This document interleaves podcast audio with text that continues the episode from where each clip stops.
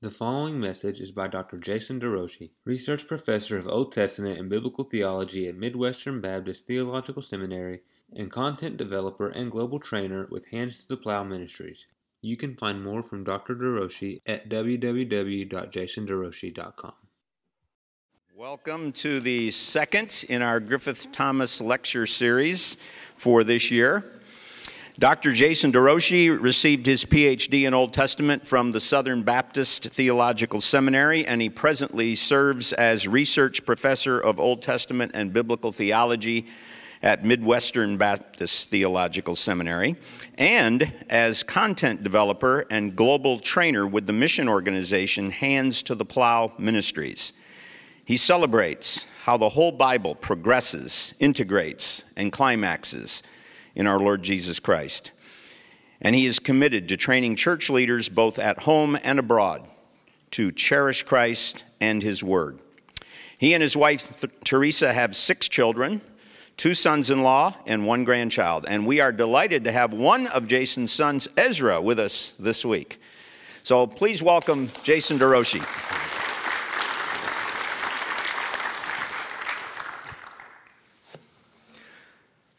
Upon his resurrection, Jesus opened his disciples' minds to understand the Old Testament scriptures. He thus said, It is written that the Christ should suffer, and that on the third day rise from the dead, and that repentance and forgiveness of sins should be proclaimed in his name, beginning from Jerusalem to all nations. You are witnesses of these things. And behold, I am sending the promise of my Father upon you, but stay in the city until you are clothed with power from on high. Luke 24. The prophet Zephaniah proclaimed not only the sufferings of Christ, but, but also his rising and the mission his victorious reign would spark. I encourage you to turn with me in your Bibles to the book of Zephaniah. I delight to be back with you for this second of the Griffith Thomas Memorial Lectures. Continuing in Zephaniah, this study today will evaluate the prophet's two main exhortations and then we'll consider their relevance for the church today. My title is Seeking God and Waiting Hope on the Day of the Lord from Zephaniah 2 1 through 4 and Zephaniah 3 8 through 10. This prophet portrays Yahweh as a mighty warrior who will decisively eradicate all evil and save those who have sought him.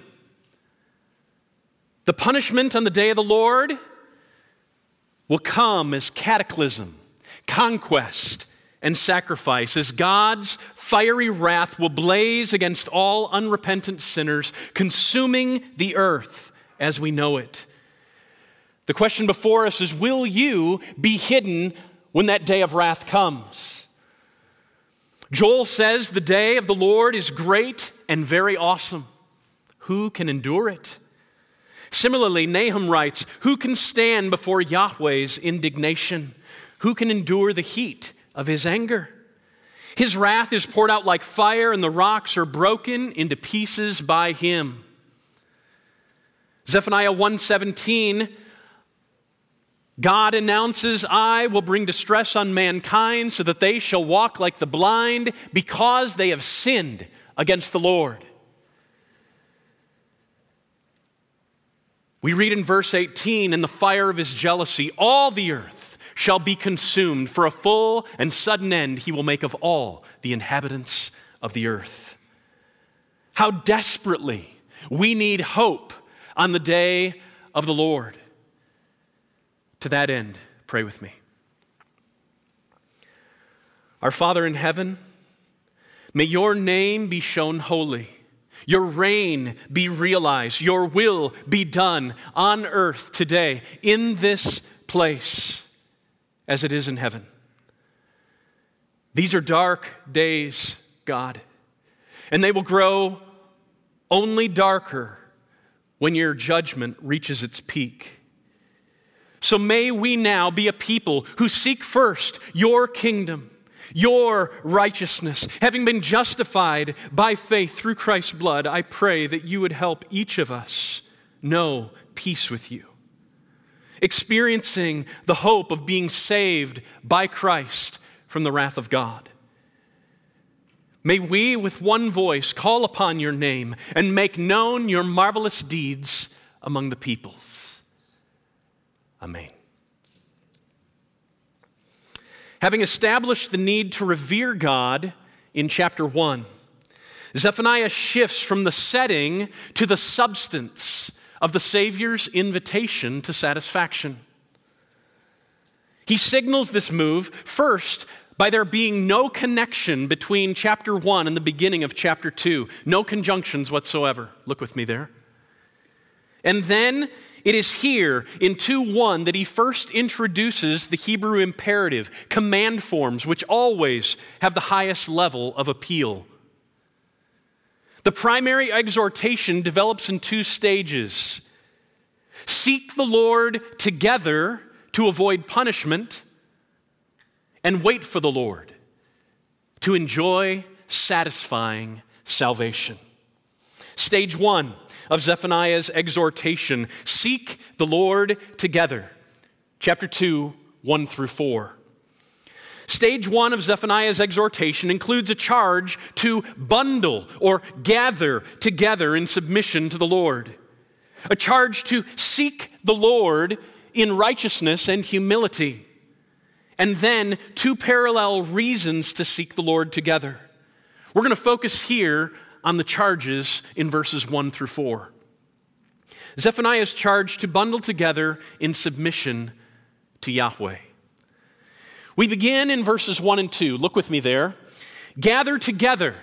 Yes, gather, O shameless nation, before the decree takes effect, before the day passes away like chaff, before there comes upon you the anger, the burning anger of the Lord, before there comes upon you the day of the anger of the Lord. Zephaniah here addresses his primary audience, Judah, as a shameless nation. Very literally, the nation not longing for Yahweh. He urges his listeners to gather together using a Hebrew root usually associated with collecting sticks or straw in contexts of punishment. But here, our context is more positive.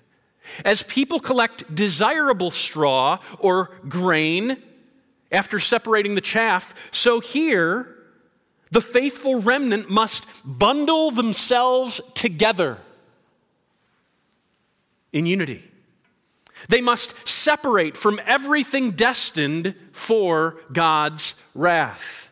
Bundle yourselves before the decree takes effect, before there comes upon you the burning anger of God.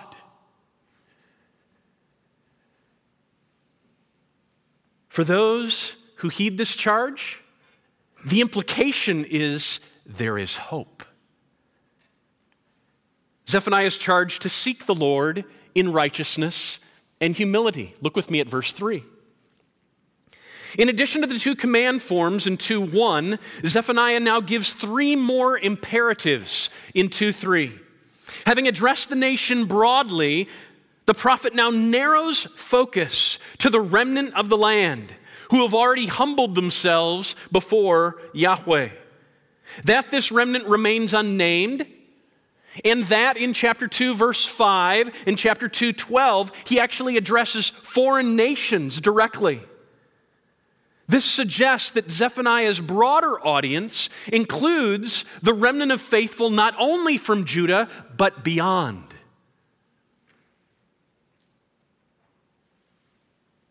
Seek the Lord, all you humble of the land who do his just commands. Seek righteousness, seek humility. Perhaps you may be hidden on the day of the anger of the Lord. Now, the ESV treats the remnant as those who have followed Yahweh's commands, plural. But the Hebrew, to me, suggests that the prophet regards the remnant as those who are actually humbly taking seriously his coming judgment, singular. I translate the beginning of 2 3 Seek Yahweh, all the humble of the land who have heeded his judgment. In the book, Yahweh's judgment relates to the day of reckoning that he has declared. The humble who have heeded Yahweh's judgment, therefore, are those who revere God. Chapter 1, verse 7. It's those who have already heeded his call to bundle together in the hope of protection. Chapter 2, verse 1. These are the ones who must now seek the Lord, seek righteousness and humility. According to 1 6, it is the remnant of Baal in Judah who are those who do not seek the Lord or inquire of him. In contrast, the humble are those who now turn from self reliance to surrender before the living God. Zephaniah explains his call to seek the Lord from two different angles. Look with me there in verse 3. First, having spurned the chaos of injustice and rebellion, those humbled before God should seek righteousness. Righteousness is about right order. Right order in the cosmos, right order in the community. Right order exists only where God is elevated above all and where we value those made in his image. Jesus urged those who were already his followers to seek first the kingdom of God and his righteousness. Similarly, here, Zephaniah urges those enjoying relationship with God to now pursue righteous deeds in their lives. Second, the text says, Seek the Lord means seeking humility, a life that depends on God. The humble life receives from God's hand without fighting against God's providence. It embraces one's neediness and follows God's lead. In Peter's words, humble yourselves under the mighty hand of God and in the proper time, he will exalt you. Only those who seek the Lord, who seek righteousness, who seek humility, may be hidden on the day of the anger of the Lord. The prophets regularly use qualifiers like may or perhaps to help their hearers hope in but not presume on God's favor. Yahweh's merciful character is unchanging. His promises are sure. And Zephaniah elsewhere emphasizes without question both the true potential of reconciliation with God and the certainty that the Lord will indeed preserve his remnant. God will protect some from his fury, but he will only hide tomorrow those who have sought him today by pursuing righteousness and humility. May we be among them. Will you be hidden from Yahweh's wrath when he comes? Stage two of Zephaniah's exhortation wait for the Lord. Turn with me now to chapter 3, verse 8. After his initial exhortations in chapter 2, 1 through 4, the prophet digresses in 2 5 to 3 7, supplying two unmarked, that is, not grammatically marked, reasons why the faithful remnant needs to seek the Lord together. It's because of the state and the fate of the rebels from the foreign nations, chapter 2, 5 through 15, and the rebels from Jerusalem, chapter 3, 1 through 7. Each of these units in the middle begins with the word woe. You can see woe, it's a lamentable expression in 2 verse 5, woe in 3 verse 1. First against Judah's neighbors, then against Jerusalem herself. God's wrath is coming, and not one unrepentant sinner will escape his judgment, including those in Judah.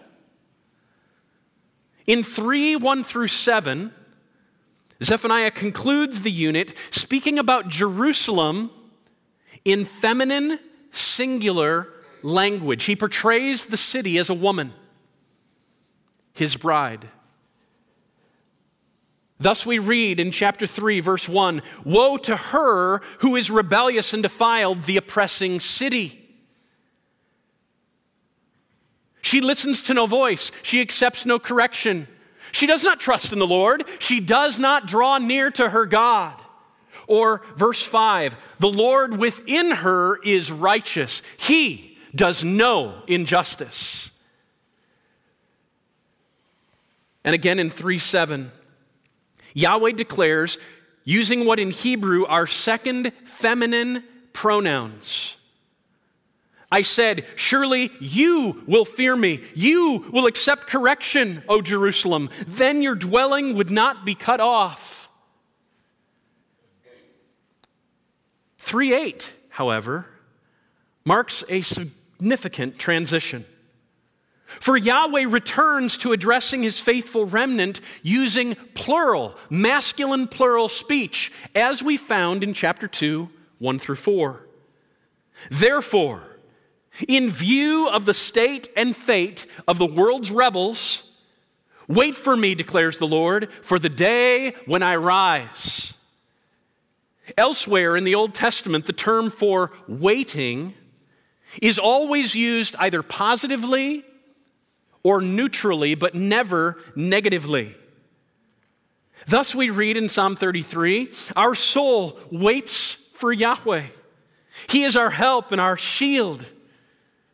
With this, while the you in 3 1 through 7 addresses the city Jerusalem in feminine singular terms, the masculine plural you in chapter 3, verse 8, recalls the addressees of the earlier commands in 2, 1, and 3, and signals that we are now hearing stage 2 of the Savior's invitation to satisfaction.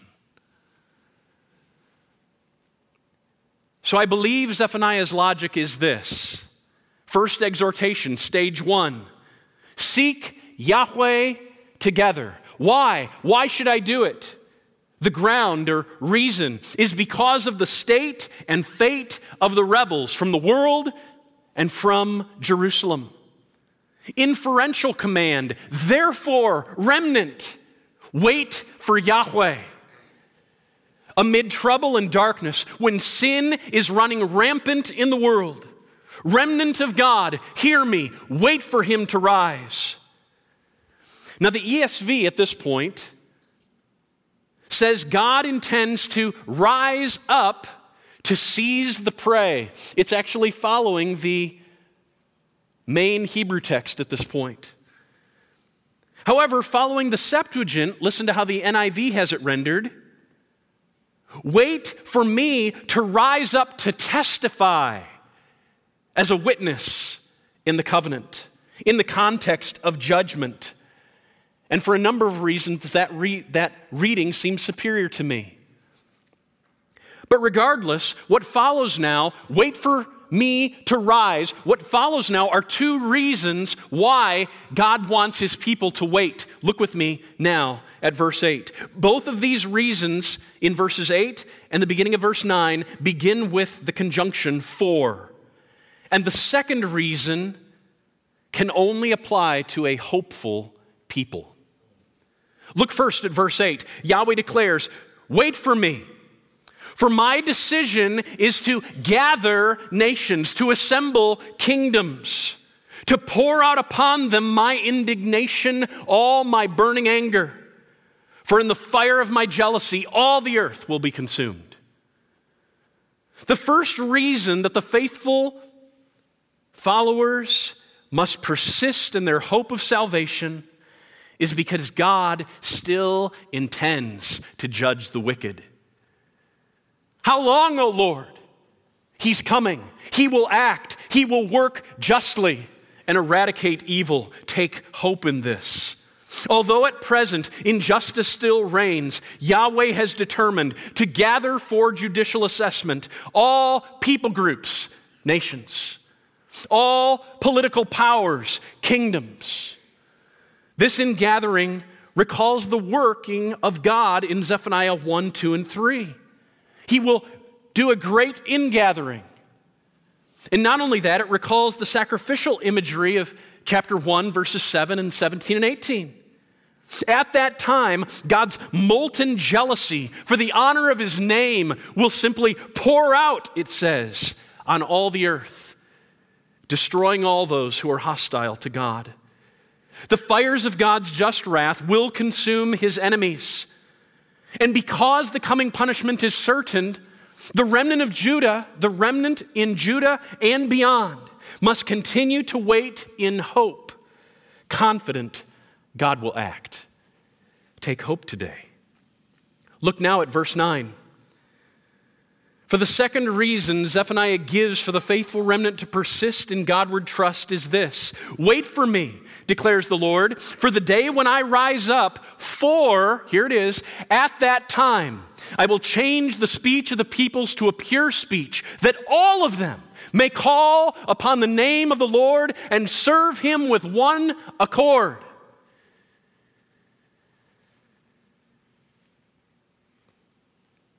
The prophet is envisioning that some of the earth's multi ethnic peoples, plural, will not be destroyed in Yahweh's fires of wrath, but instead they will be transformed into a community of worshipers, gathered from the nations, gathered from the kingdoms. God will purify the lip or the speech of this multi ethnic group, this international remnant. Or as the, Septuagint, the Septuagint renders it, he will transform their tongue. This change will result in them calling on Yahweh's name with one voice. It will result in them serving Yahweh together, shoulder to shoulder. To call on Yahweh's name is to outwardly express worshipful dependence on Him as Savior, as King, as treasure. As the psalmist declared in Psalms 116, then I called on the name Yahweh. Oh, Yahweh, I pray, deliver my soul. I will lift up the cup of salvation and call on the name Yahweh. I will offer to you the sacrifice of thanksgiving and call upon the name Yahweh. The prophets often link calling on God's name with the day of the Lord and the future work of God in the messianic era. For example, in the days when Isaiah's child king rises in power and initiates the great end time second Exodus, Isaiah asserts and you will say in that day, Give thanks to the Lord, call upon his name, make known his deeds among the nations. Proclaim that his name is exalted. Similarly, in a day of the Lord context, Joel says, Everyone who calls on the name of the Lord will be saved, using the exact same phrase as in Zephaniah 3. The day of the Lord includes not only punishment, it includes renewal, new creation, the transforming of once hostile peoples from the nations and the kingdoms of mankind into servants of a new king who call out to him for help in thanksgiving, in praise. They may smell like smoke, but their lives have been preserved because they look to the one who alone reigns, who saves, and who alone satisfies. Zephaniah 3:10 Look with me there now. It clarifies that 3 9 is actually envisioning the reversal of past judgment. And it intentionally uses one people group, Cush, as the only example of global restoration. Look with me. From beyond the rivers of Cush, my worshippers, the daughter of my dispersed ones, shall bring my offering. In Zephaniah's day, Cush was the center of black Africa. It was located in modern Sudan, its rivers, the white and the blue Nile. As I noted in my first lecture, Zephaniah was likely biracial, having both Cushite and royal Judean blood. Furthermore, back in Zephaniah 1 2:12, he pointed to Cush as the starting point for God's global destruction. The region of Cush and the people associated it were named after Cush, Noah's grandson through Ham. Cush's son Nimrod is the very one who built Babel, Genesis 10, from which God dispersed all the peoples of the earth, Genesis 11. We first learn of Cush in Genesis 2, where it's identified as a terminus of one of the four rivers flowing from Eden. So, because Zephaniah envisions the worshipers gathering to Yahweh at his restored Edenic sanctuary to give him offerings, it's as if the descendants of those once exiled from Eden and scattered from Babylon are now following the rivers of life back to their source to enjoy fellowship with the great king. Significantly, the worshippers Zephaniah foresees are made up of an ethnically diverse group from the world's peoples. All of them have transformed speech or language such that they call on Yahweh's name, and God calls these worshipers the daughter of my dispersed or scattered ones. This language recalls Genesis 11 9, which notes that the place was called Babel because there the Lord confused the language, same term, of all the earth. And from there the Lord dispersed, same term, them over the face of the earth. Indeed, in Zephaniah 3 9 and 10, we find eight terms at least that appear in Genesis 11 1 through 9 people, lip, call, all, name, Yahweh, one, and disperse. In the Old Testament, it is only in Genesis 11 1 through 9 and Zephaniah 3 9 and 10 where we find this grouping of language. And indeed, there is no text, no other texts that pair the language of speech or lip with the verb disperse when it signals exile. Thus, I believe Zephaniah is actually portraying Yahweh's coming transformation as a reversal of the punishment of the Tower of Babel. In summary, Zephaniah 3 8 through 10 portrays the day of the Lord as both punishment and renewal. He uses these images to motivate the faithful remnant to wait for God. Yet, in what part of salvation history is Zephaniah's grand vision of the day of the Lord fulfilled? And it's that question that I want to focus on for the rest of my lecture.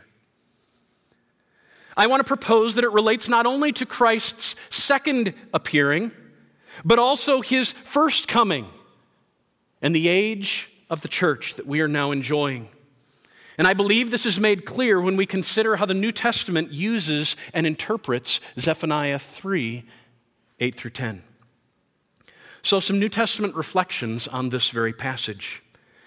In Zephaniah 3 9 and 10, God promises to develop his new creational international community at that time. Namely, during the day of Yahweh, when the fires of God's just judgment burn against the rebels of the earth's nations and kingdoms. Now, from one perspective, Paul asserts that concerning the coming of our Lord Jesus Christ and our being gathered together to him, that day of the Lord will not come unless the rebellion comes first. 2 Thessalonians 1. Similarly, Peter highlights the future, unexpected nature of this day when he says, The heavens and the earth that now exist are stored up for fire, being kept until the day of judgment and the destruction of the ungodly. Zephaniah is envisioning that day. 2 Peter 3. Nevertheless, while in one sense Yahweh's day that Zephaniah envisions is still future for all the world, there is another very real sense in which the day of punishment for the elect is now past time.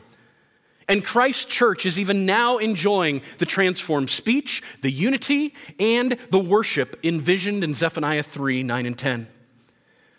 Remember, Peter declared that all the prophets, including Zephaniah, foretold the glories of Christ that would be preceded by his sufferings glories that would include the days of the church Acts 3, 18 and 24, 1 Peter 1, 10 and 11.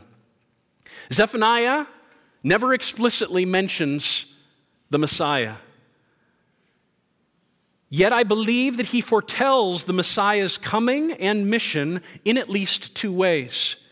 As already seen in lecture one, Zephaniah portrays the day of the Lord as a sacrifice by which he satisfies his wrath and gains victory over all. Growing out of this imagery, in Christ's first coming, he serves as the object of God's wrath against sin, representing all the elect from the nations gathered to him. In his second coming, he serves as the agent of God's wrath on behalf of the elect against all the rebellious who have failed to repent.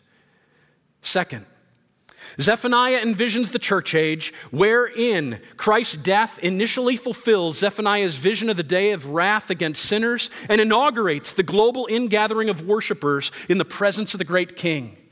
And I want to consider the second of these elements now. The church fulfilling Zephaniah's hopes for a reconciled community of people, peoples. If the fires of judgment foreseen in Zephaniah 3 8 were bore for the elect by Christ at the cross, then his resurrection and the outpouring of the Spirit at Pentecost mark the initiation of Zephaniah's vision of new creation begun in 3 9 and 10. John the Baptizer said, I baptize you with water for repentance, but he who is coming after me will baptize you with the Holy Spirit and with fire. Matthew 3. In Jerusalem, Jesus initiated a great second exodus or ingathering in which many peoples would be saved. Luke 9. In Caiaphas's words, he died for the nation of Israel and not only for that nation, but also to gather into one the children of God who were scattered abroad. John 11. The church today, made up of believing Jews and Gentiles in Christ, is indeed fulfilling Zephaniah's vision. Now, one way this is seen is in Luke's depiction of the early church's growth in the book of Acts. Indeed, I think Luke is actually using Zephaniah 3 8 through 10 as a blueprint for crafting his narrative.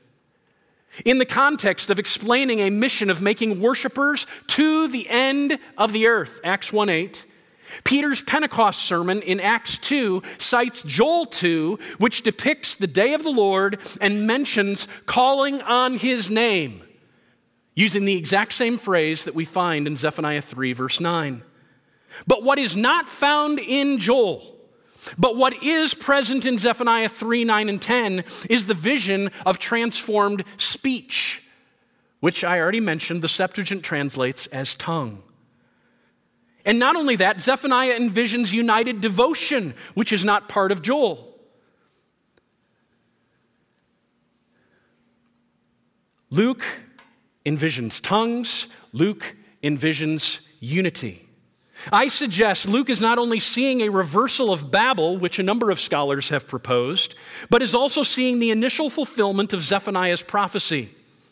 This conclusion is supported by the fact that the only region Zephaniah focuses on and is an example of God's end time global restoration is Cush, ancient black Africa. The Greeks called ancient Cush Ethiopia a name that is strikingly absent from the list of nations in Acts 2, from which Jews were gathered from every nation under heaven. I propose that the reason Luke never mentions Ethiopia in Acts 2 was because he sought to highlight the fulfillment of Zephaniah's vision by noting the conversion of the Ethiopian eunuch in Acts 8. The first Gentile convert to Christianity was an Ethiopian, a Cushite, and this highlights that God was beginning to fulfill the shaping of his multi ethnic community of worshipers, just as Zephaniah proclaimed.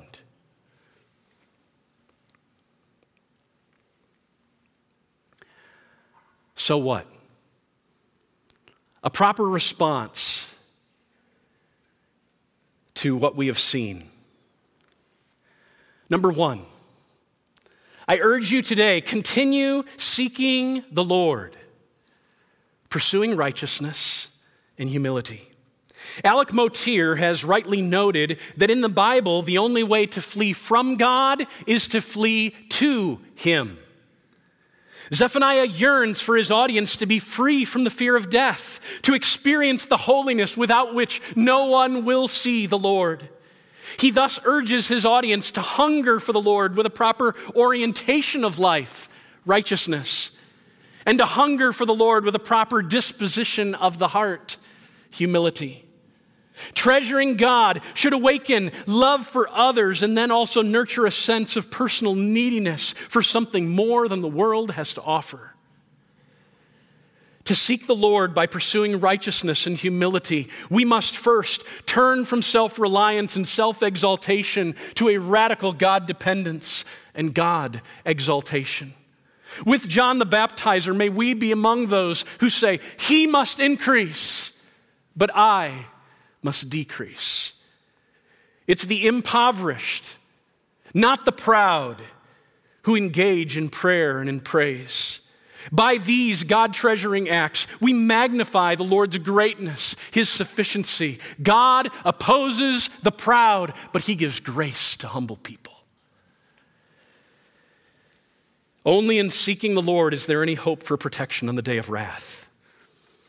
But there's another element to truly seek the Lord by seeking righteousness and humility requires living impartial and loving lives rather than being those who abuse. We must image God's character and we must value those who are made in His image. Too easily, our God given proficiencies and power and possessions move us to forget that God is the great giver, and it can move us to elevate ourselves over others, even at their expense. This was the case in Zephaniah's day. Yet the Lord is one who practices steadfast love, justice, and righteousness in the earth. And knowing Him means that we will indeed mirror in practice His delight in such things. May God help us. This type of living is what Zephaniah meant by seek the Lord, seek righteousness, seek humility. Finally, wait for the Lord. We live in a beautiful but very broken world. Beautiful because the creation displays the grand design of its creator, yet broken because the Adamic curse affects and infects everything. Family celebrations are tempered by car accidents and cancer. Marvelous vistas become context for mass executions of Christians. City parks designed for child play become the place of riots and kidnappings. Disease runs rampant. Earthquakes, oh, we've been reminded of this, destroy thousands. People lose jobs. The global economy plummets. The global pandemic of alien guilt continues to produce sinners who sin, leading them to perform injustice against the living God and to devalue those made in His image. Believers today, we live in the overlap of the ages after Yahweh has already atoned for sin through the death of His Son, yet before He has eradicated all evil and carried out the final judgment.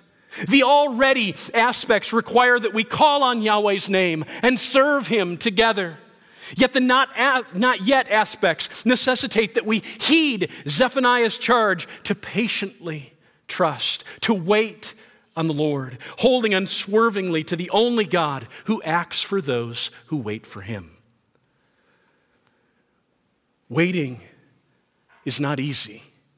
For great are the temptations to doubt, to compromise, to fear, to become anxious. Yet, before us, brothers and sisters, is a crown of life.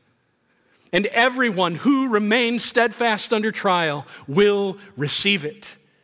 The Lord knows how to rescue the godly from trials and to keep the unrighteous under punishment until the day of judgment. So may we be those who hold fast the confession of hope without wavering. For he who promised is faithful.